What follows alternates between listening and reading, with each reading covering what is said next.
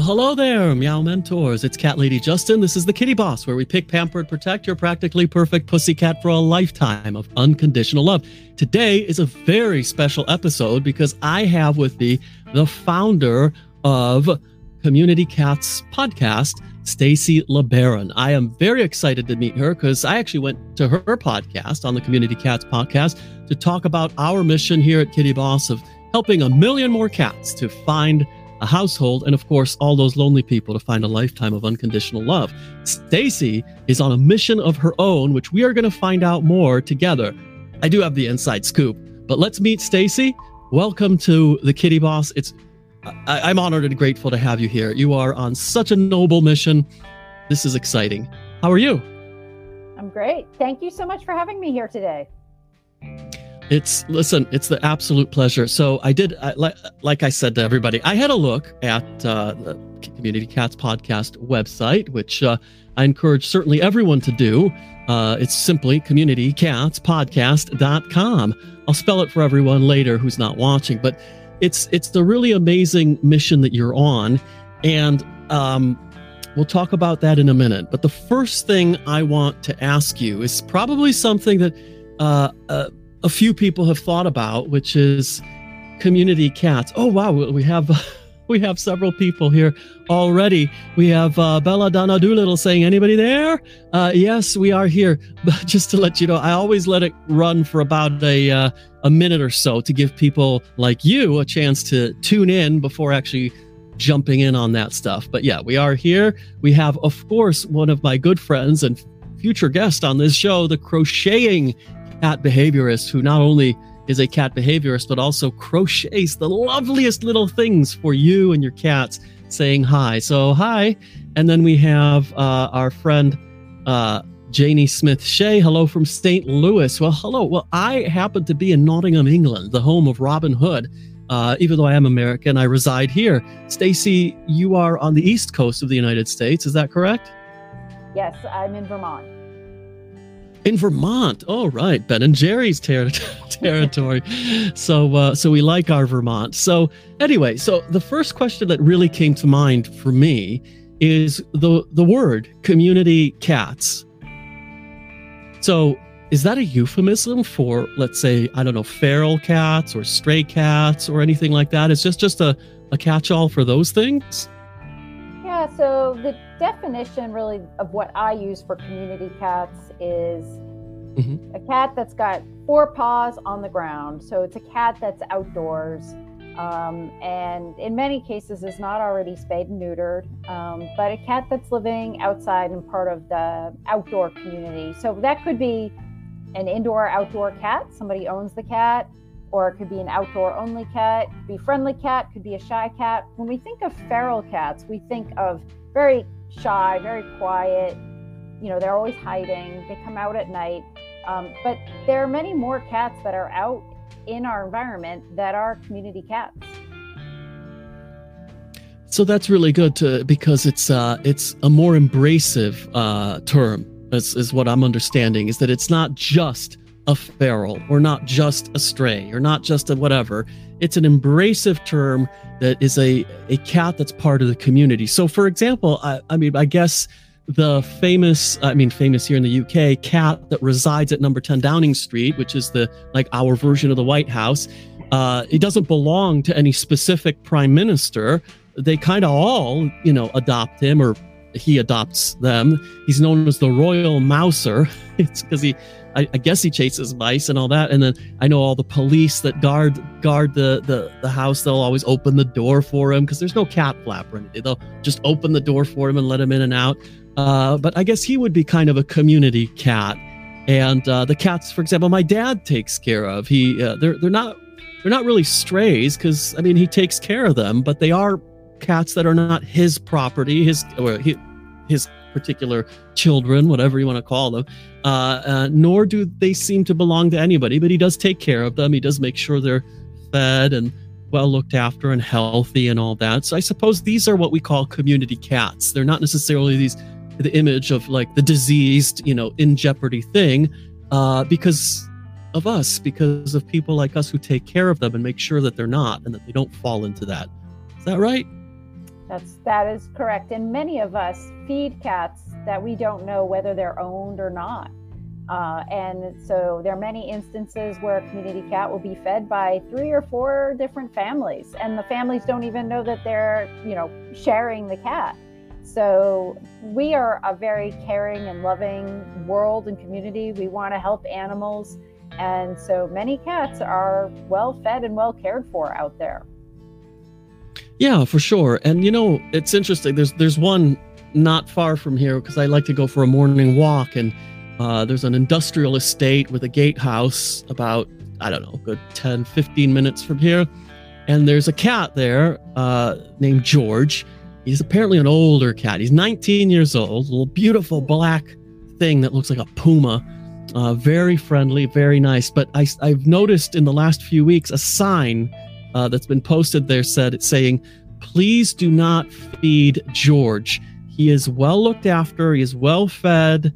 Uh, and you feeding him means we have trouble getting him in at night and eating his food. So, so sometimes the community cat is a little bit too well uh, looked after and loved. So, I, I never brought food for him, but I have to admit I, I am guilty of bringing some snacks to the cats I meet as I you know walk around and stuff like that. I just can't resist. They're so cute. So the community cat is that. Can I ask a question? The community cat is is it possible for a community cat to be actually owned by like by someone? Like could my cats i mean they're indoor house cats but could they theoretically if they were indoor outdoor cats become community cats? I would consider them community cats. If you own a cat and it's indoor outdoor and i have owned cats that have been indoor mm-hmm. outdoor um, i would consider them community cats because they're interacting with others they're out and about um, and you know playing an impact in the sort of balancing systems in your neighborhood. So I consider them a, a community cat, even though I own them. I worry about the cat. Um, if you do run into a friendly cat, my cat that was outdoors was a friendly cat. If someone was worried about whether that cat was owned, I would hope they would put a paper collar on the cat. My cat was microchipped and had a collar when that stayed on his neck and um, but you know you can use a paper collar to say does anybody own me? So that then you can find out who the primary owner is of a friendly cat.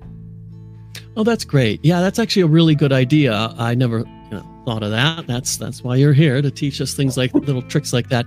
We do have something in the uk so i know i know a majority of, of the listeners are in the united states but i do know we have some people who are here like me in the united kingdom there is something you may or may not know about that we have here. We have, uh, obviously, everyone knows about our Cats Protection, our famous charity started in the in the last century called Cats Protection League. They dropped that little bit uh, of archaic terminology, but they're Cats Protection, and they they make sure that they're you know first of all, no healthy cat is ever put down, uh, and they have all kinds of benefits. But one thing they have uh, is the uh, is a, is an app uh, is, is a real is an app and i'll try and pull it up on my phone just so i can show people a visual of what this app looks like because it's great. I've used it a few times when i wasn't sure whether a cat was a stray or, or feral or whatever because through the app you can take a uh, photograph of the cat. It geolocates you where you are and you can put a description and also how certain what you think it is. Uh, is it feral and how certain you are? And they have a network of people geographically located around the country uh, who, you know, their numbers are in the app depending on where you are. And those people are responsible for coming and trying to find the cat um, and, you know, seeing what's up with it.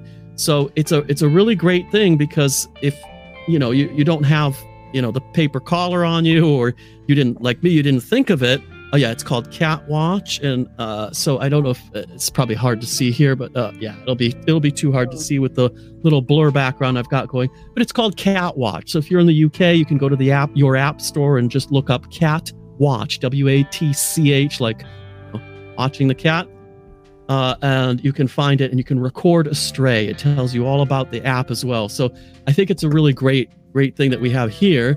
Uh, if you don't have such a thing, or you don't have access to such a thing, or you're out with that, then the paper collars is definitely uh, the best idea. If if you're uncertain about the status of a of a kitty cat, because we want to make sure that they're okay, don't we? Oh, um, oh, for, for sure, definitely. And there are a lot of different. It's understanding your community too. You know, some folks might not have a lot of smartphones, and you. I mean, you can hmm. imagine maybe not, but in in some parts of here in the United States, going to your phone and looking for like a geolocating a cat might not be somebody's first um, angle to approach.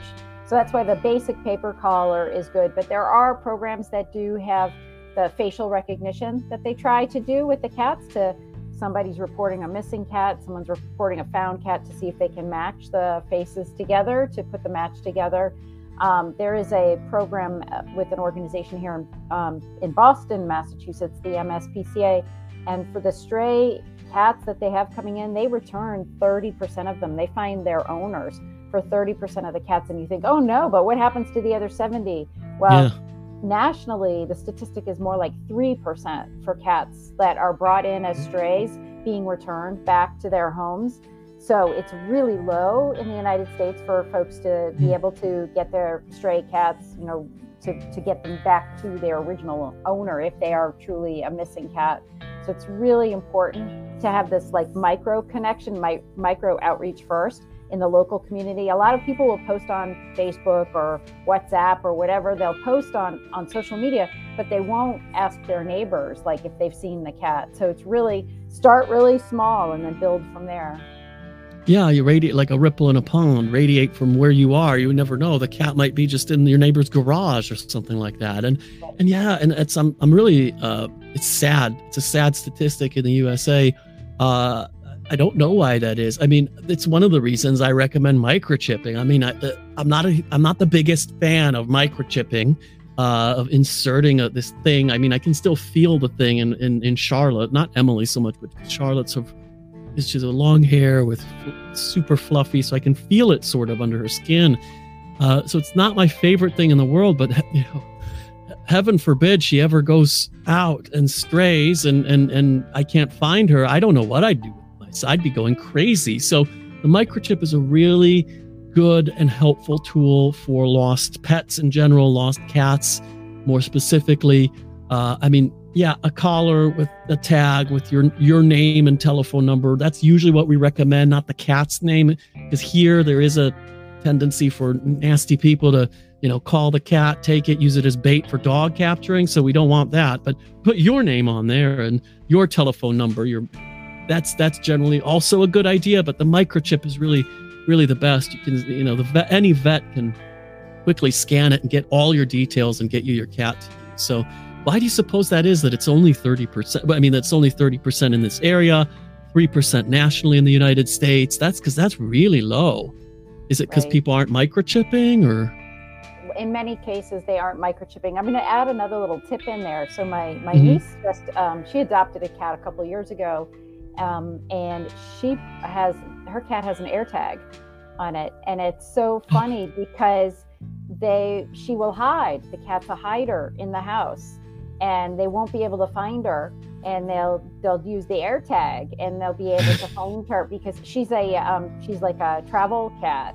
She'll she's got a leash, she's got a backpack. She goes wherever my niece goes. cool. so she's in she's in new new places very often so then she'll find a, like a place to hide, and then you can't find her, and you get all worried. She's in this new environment. So they use the AirTag, which is only good for you know 800, 1,000 feet or something like that. Mm-hmm. But she can you know do find my AirTag, and that and so we, actually had her visiting here for a week, and she did. She hid in a closet here, and my son couldn't find her, and uh, he had to do the find you know find Lily. and he found her. And, and, I mean, it was, we would have been looking outside. How'd you get outside? Did we you know all this stuff? So if you have a cat that likes to hide in the house, if you have a semi feral cat or very shy cat, that's a really good hider. You might consider doing that.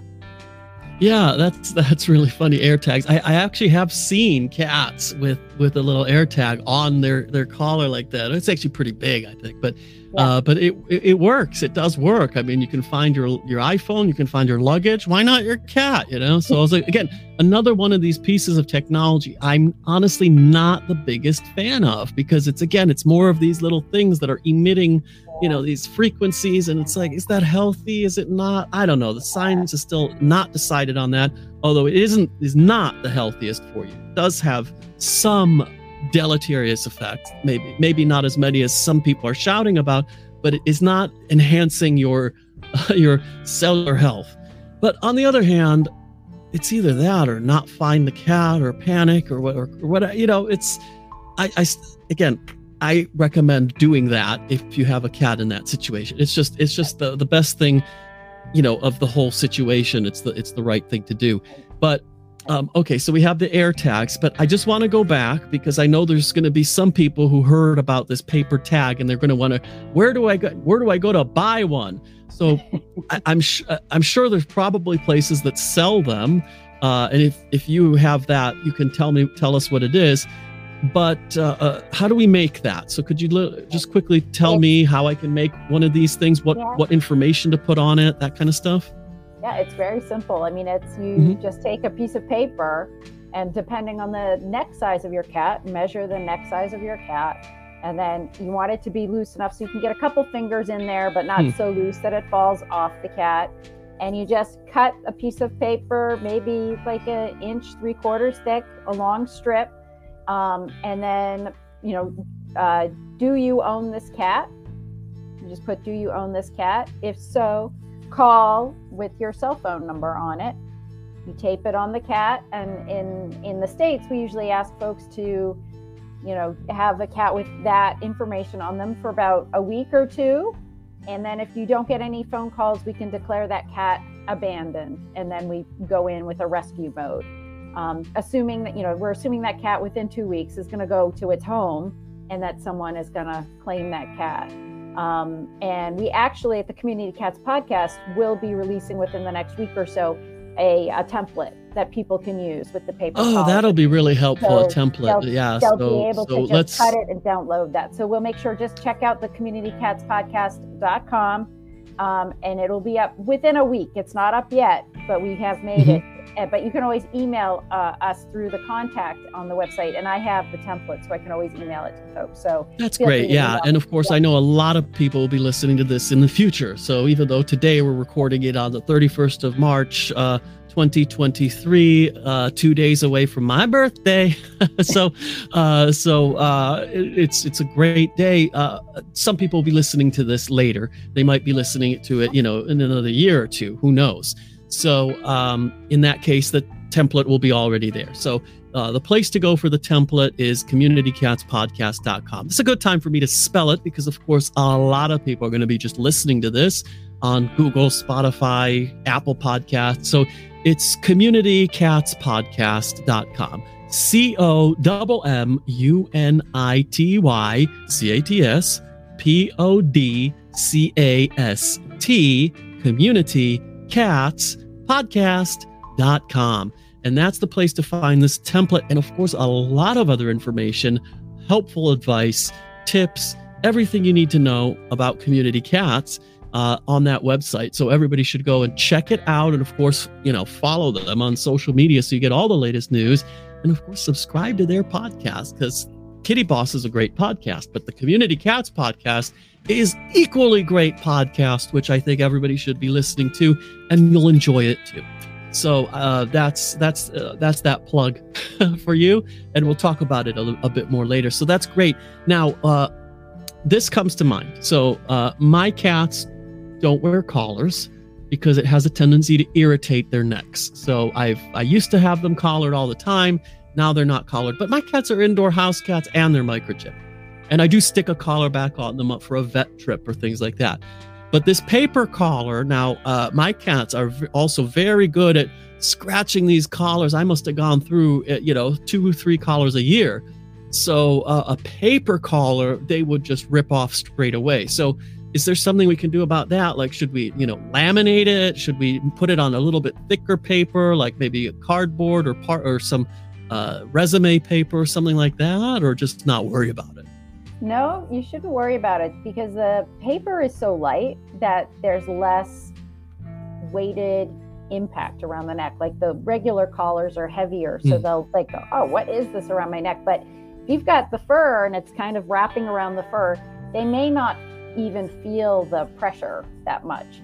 Um, I mean, we do the best that we can. If the cat comes back the next day and the collar is gone, they've scratched it off, and you know we can only do what we can do, right? And it's a lost paper collar. It's not going to be the end of the world. No big you deal. Can, yeah. You can throw another one on and just keep trying with the hope that that paper collar is going to make it home with them at some point in time, so you can find out who the owner is.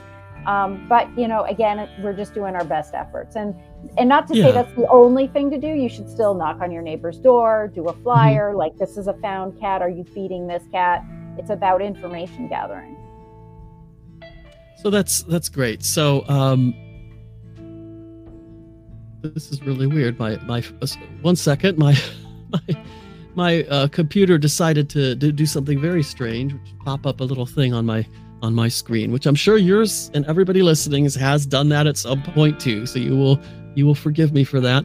Um, so we have. Um, I, I want to talk more now about you know community cats podcast and the actual the actual like why you started this because I get that you you worked for the Feline Society, the Feline Rescue Society, for a number many many years, training and mentoring a a, a lot of people uh, as well as organizations. And I also get I'm looking at it now the vision to create a humane community for all cats and to provide education, information, dialogue, to create supportive environment, empowering people to help cats in the community, and that you have a podcast, a blog you actually also offer grants and mentoring programs, conferences online, networking, opportunity sharing. You just do everything cat related and participate and get out there, also consulting and workshops for organizations. So you do so many like really amazing things. And I like to say, I love people, but I love cats even more. I may have been Egyptian in a past life. I don't know but uh, but it's just uh, so when I see things like that, I'm like, oh, this is amazing because this is someone who does. Again, I love people, so I do lots of things for people. That you know, in my my day job, I that's all I do is I help I help people. I work as a nonprofit organization leader uh, in in a few different things on boards and disabled people and all that kind of stuff. But I love cats even more. So for me, I'm like, that is amazing to do so much for cats. So I have a few questions that go along the lines of that. So first and most importantly, why? Why do you do all this? Because why do you love cats so much? Yeah, well, and it's funny that you say that because a lot of my work is working with people. My focus is to really help you turn your passion for cats into action. I saw so many instances when I was running the Merrimack River Feline Rescue Society that I did not want anyone to ever have to see again. I didn't want to see it again. I didn't want anyone else to see it again. And so, you know, I really wanted to share the successful programs that we had at the Merrimack River Feline Rescue Society with others to try and empower them to be able to make a difference in the lives of cats that are in their community. I don't want people to feel helpless if they see a cat in their backyard walking through the backyard. They want they need to understand what an ear tip is. They need to understand how to help uh, a mom cat with kittens or you know how to trap a cat and do TNR, trap, neuter, return for those cats. So there's just so many different things to know about to be able to help cats and, and helping cats in your community is a stepping stone to helping others. You know, it's it's one part of a behavior that obviously we want to help our neighbors, we want to help the other animals in our community. We want to have a community that is just loving and generous and kind and respectful. And if we can do that with our cats, we're going to do it with everybody else. And so, I don't know, I grew up with cats. I love cats. I think that they are a wonderful, be- beautiful being, but I, I also I love all animals too. And I love people. So I just sort of put it all together and I use cats as my stepping stone to basically help community in general. That's awesome. So so really you're talking about uh, you know cats, people, the planet, all life, you know, and it's just like that's uh that's almost a spiritual thing that we're talking about here and I think it's it's really really amazing to to do that and I can tell that you're speaking from the heart. Cats uh, community cats or cats are the community. They're they're the vehicle, if you will, to connect us to a larger world. People have described my cats as my salvation, my connection to source, blah blah blah blah. And that's true. My cats are are a real, you know, spiritual uh, connection for me. There is even a meditation for cats. I, I talk about it a lot because it's so much fun. And it's like there was a monastery where they were meditating monks. And at one point, there was one monk who really loved cats. And so he would always meditate with his cat. And people thought they, they he didn't teach this. They just assumed that the, the cat had some special gift and cats would connect you uh, you know, to the higher power easier and facilitate the meditation.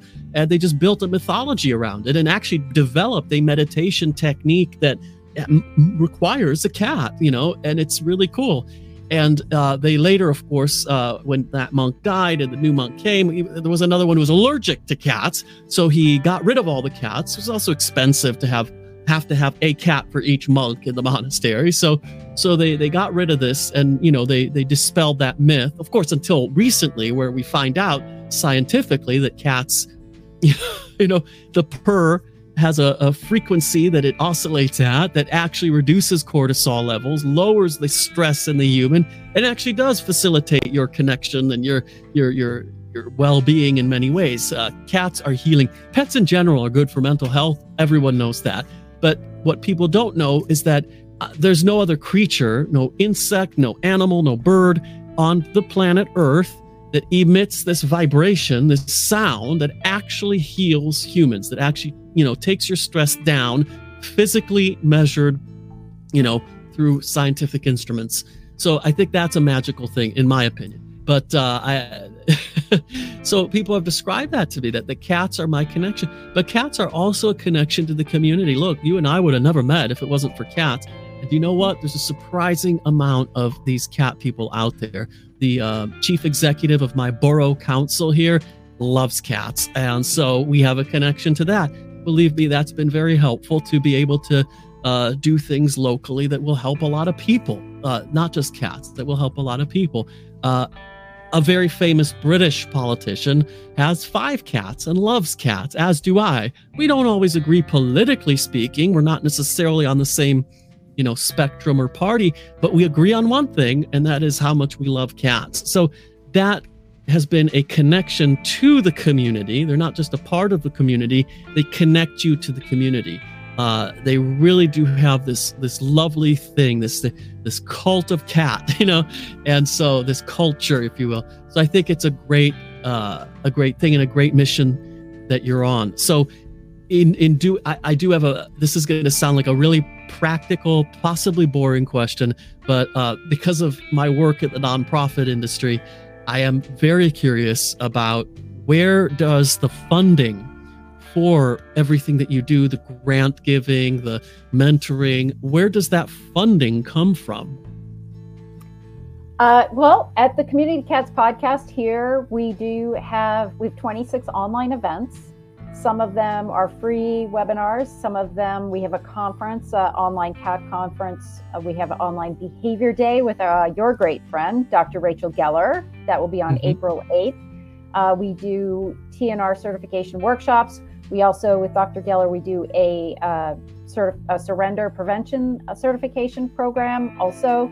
So those do have some fees associated with them. So that hmm. helps. Mm pay the virtual light bill. That would be that we have. Um, we have a team of two other part-time folks that work with us here at the podcast, and so that's what help helps to fund you know our our day to day. And we do have some advertisers for the podcast, which also helps too. And the more mm-hmm. subscribers we can have, the better off financially our business plan will be. But we are not we're not a nonprofit organization. We decided to be just a regular standard business because that's what what we are is we are out there we're media we're covering cats and we're helping the community you know do more for their cats so we didn't go through the the nonprofit process here in the united states our uh, the, the community cats grants program is supported by a private foundation and so uh, at this point in time you know that's where those funds are coming from to mm-hmm. support mm-hmm. that program um, which we've assisted with uh, funding the spay neuter of over 11,000 cats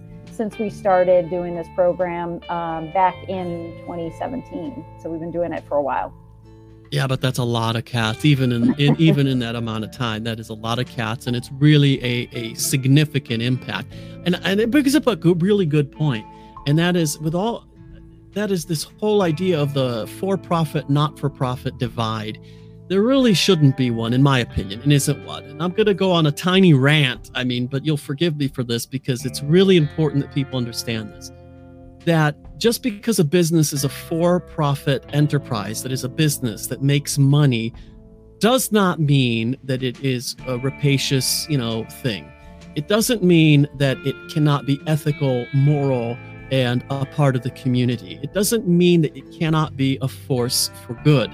I know personally of several businesses here in my local area that are completely for profit businesses, but that are an incredible force for good in their community, more so than most charities, most more so than most nonprofits. One of them is, uh, you know, uh, is not libel because I'm praising my good friend Richard Fuller, who owns County Battery. So if you need a battery and you're in the in the United Kingdom, you go go to County Battery. Uh, that business is a completely for-profit business. It's a family business, and they use the actual business as a vehicle for doing good in the community. And how do they do that? Well, they work very closely with the local Portland College, right?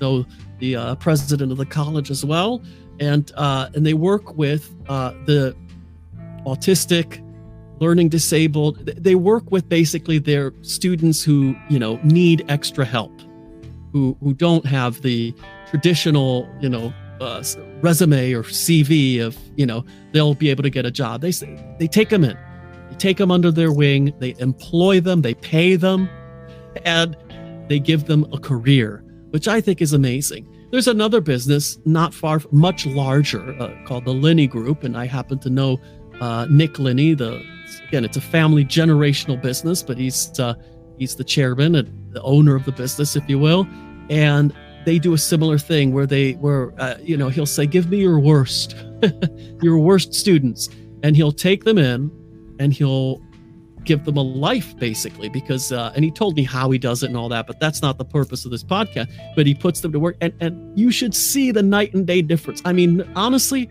no therapist i've ever seen has had results like this where i've seen many many of these cases where they come in and they're you know they don't talk they're not they're antisocial they're, and, and within a period of six months to a year they are the most outgoing productive you know people employee you'd ever want.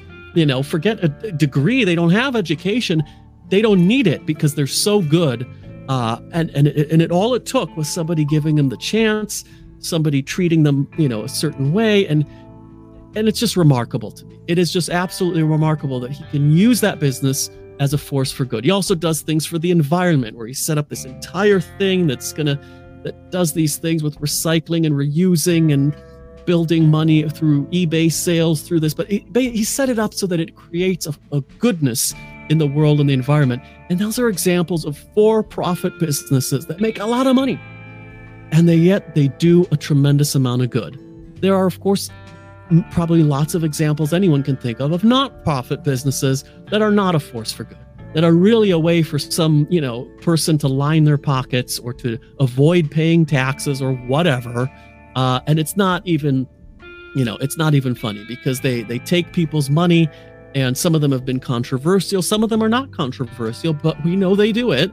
And so uh, there's you know both positive and negative examples so whether something is for profit or not for profit doesn't doesn't change the fact that it can be a force for good it can be a traditional business and uh, I think that's a great thing because that means that if you have a traditional business, you can also be a force for good in the society and make money, make very good money. Or if you're a charity, you can do too. And if you're not a charity, you can still do things like Community Cats podcast. So your example, your life teaches us an important lesson in business uh, and not just for cats. I don't know if you know that, but by your example, you are showing us an amazing thing. So, anyway, that's my rant. Rant over. Sidebar done. And uh, and that's that's my opinion on on that. So thank you for sharing that because I do think it's really important to hit that on the head, that nail on the head, so that people don't don't think that uh, you know you're not a charity, so you're not not worth supporting. That's baloney. Uh, charities are great. Nonprofits are great. For profits can be great too, uh, if they choose. That's what you do. So amazing. Well, and so, you have to be diligent about your, you know, they're both businesses, nonprofit, for profit. They're both businesses. And I tend to think of nonprofit as like no taxes, really. It's not necessarily nonprofit. It's your, you get these, it's a tax benefit, it's a tax ruling, really. And so you should be held accountable to both businesses. As I, if I was going to buy a stock in a private company, I would do a level of due diligence there. Same with as I was going to be a donor to a nonprofit organization, there's a level of due diligence you need to do there. So that's sort of the way that I looked at it. Yeah, and or like my friend uh, TK says, uh, he says for profit does not mean uh, sorry, for uh, not for profit does not mean for loss. Right. so correct, agree. You still need to run it, you know, run it in a in a wise way, and uh, people forget that. I think too much, and you know they struggle in the nonprofit industry. So, uh, so there's lots of lessons to be learned here. So anyway, so that answers that question where you know the funding comes from, the resources come from for Community Cats broadcast. Definitely answers to that, and of course, Stacey mentioned uh, events. Stacey mentioned Dr. Rachel Geller, who we host our monthly cat every single month. Uh, and I think that uh, it's really important for you to stay up to date with all of these events, when they are, when you can sign up, if you can support the events, if you want to sponsor, let's say you have loads of money and you want to sponsor, uh, you know, the, the grants or whatever, then communitycatspodcast.com is the place to go to find out more and sign up and and contact Stacey and all these di- these things that you can do to support community cats. So the area that you operate in, Stacey, is that um, Vermont, or are you throughout the United States or internationally? What is what is sort of your catchment area? So, in general, about 80% of our podcast listeners and attendees are from the United States, but then the other 80% are from outside of the United States in terms of attending our virtual events as well as listening to the podcast. Uh, so that is a, and we want to encourage that. We really want to have a more international feel to our programs. So we have a, a, conference in the fall, the United Spay Alliance conference, and we do a lot of international presentations of different programs focusing on spaying and neutering of uh, of cats there, uh, sort of all around the world programs from that standpoint. So great diversity there. With regards to our Community Cats Grants program, that unfortunately the um, the gifts can only go to 501c3 organizations in the United States. So at this point in time, it is limited just to the United States. However, with that being said, um, we're always working on other options and alternatives, so it can't hurt to reach out. Um, and we also do sometimes have scholarship funds available for attending our events, and those are open also to international applicants. So we will be having a scholarship opportunity for um, our uh, online feline leukemia day, which will be coming up in uh, Jan, uh, July, July 15th. Um, and we already know we're going to have a, a, very generous scholarship opportunity for that event. Fantastic, and and it's great uh, that uh, you're going to be going internationally, uh, because um, you know because I think that you have an international uh, opportunity, let's just say, because I mm-hmm. can think of community cats being present in several places around the world. For example, my uh, friend who actually used to live here uh, is uh, a professor at the University of Cairo in Egypt. And boy, does she take care of the community cats. I mean, she posts all over the social media and everything. So, for example, my, my good friend Nellie, Dr. Nellie Alenani, she could definitely uh, not only probably teach some stuff for, for your conferences, but she could also uh, learn stuff from, you know, commu- you know, what to do, how to, you know, little tricks and tips of how to take care of these community cats. And I know of community cats in other towns across Europe and and and all of that, and uh, even in Asia as well. So there's no there's no limits or borders to that, only to the grants because of you're limited by the legal frameworks and requirements that you have. So so that's you know totally understandable, obviously. And the um, so so yeah, so we have a, an international reach with community cats, and I hope people really do take advantage of that because it's really uh, valuable information that you're you're teaching, you're offering, and uh, you know that's that's, that's the right thing to do, I think, isn't it? Yeah, thank so, you. Yeah, and, and where there are a lot of international organizations, I'll just, I mean, there's a huge uh, movement called SPAY Japan. Um, there's a group in India, there's a group actually in Greece, and there's a lot of work that needs to be done in Greece. So, uh, SPAY Italy. Panama, Italy, right? Uh, SPAY Mexico. So, it's just really wonderful to see the efforts of folks trying to work on handling our cat overpopulation issues through access to spay neuter programs. And we can learn from each other as well because because that's the good side of internationalization, globalization, blah blah blah. There's of course downsides to it, but the good side is that we can learn a lot from each other. So I think uh, I would like to leave you with the sort of proverbial last word. So, is there anything you'd care to say or ask, maybe, uh, for the listeners of the Kitty Boss podcast before we end the show? Yeah, well, um, if there are folks out there listening, um, you know, feel free to put into the comments any questions that you you might have, and um, I'd be curious to know if any of you have trapped a cat, trapped the community cat. Um, if you are interested in learning about how to trap cats, we do have a TNR certification workshop that is tomorrow. No fooling. Tomorrow it is uh, 2, 2 p.m. Eastern time, but everything we have is recorded. So if you know the time zone's an issue, that's not a big deal. Mm. Everything's recorded. You can watch things on, on the recording. And um, so feel free to join us. And we do have our online behavior day on uh, April 8th and that is from 10 a.m. to 5 p.m. on Eastern time. Again, everything is recorded. Four fantastic feline, I call them the feline behavior dream team. Dr. Geller is one of those, Pam Johnson Bennett, Arden Moore, and Tabitha Kucera. So if you're into anything on feline behavior, uh, that that's going to be like the Saturday to to be there and to really enjoy.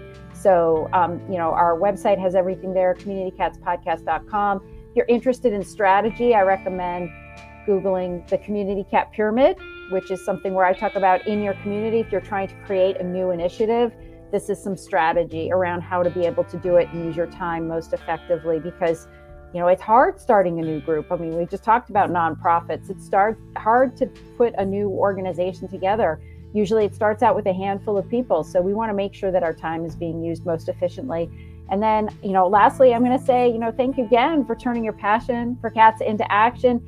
Justin, um, for sure, you're doing it. Everybody out there, you're doing it. Anyone who's out there who has cats, loves cats, owns cats, you're doing it. You're making a difference in the lives of cats, and I really appreciate it. And thank you.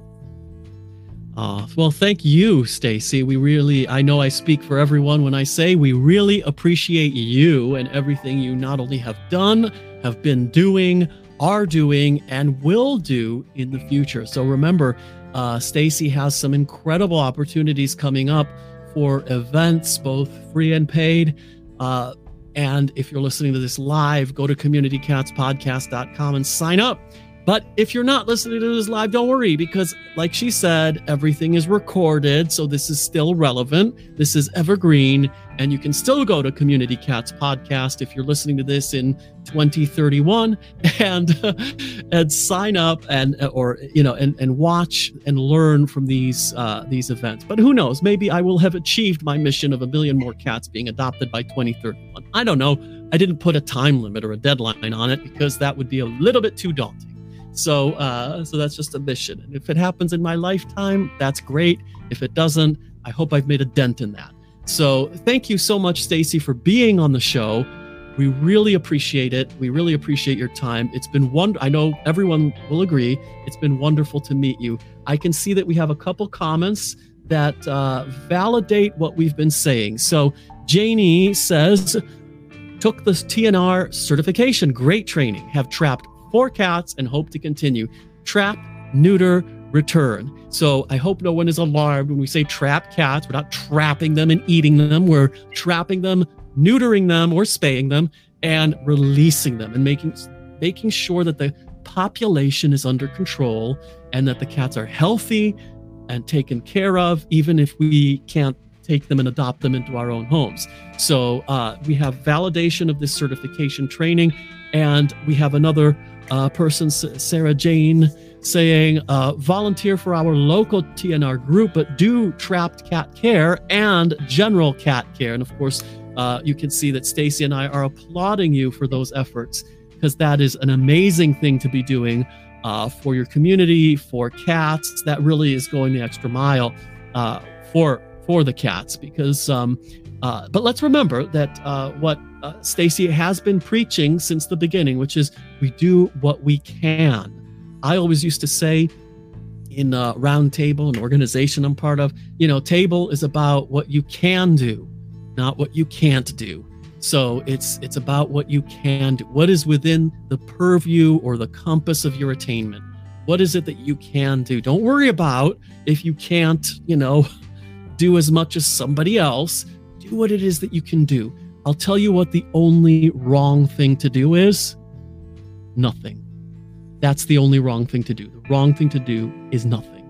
If you act, if you take some action, even tiny, we applaud you, we celebrate you, and we celebrate you. So, absolutely. So, thank you very much for joining us today. Uh, Stacey, I'll see you in a minute. And for everyone listening, this is Cat Lady Justin, and this is the Kitty Boss, where we pick, pamper, and protect your practically perfect pussycat for a lifetime of unconditional love. I look forward to seeing you again real soon.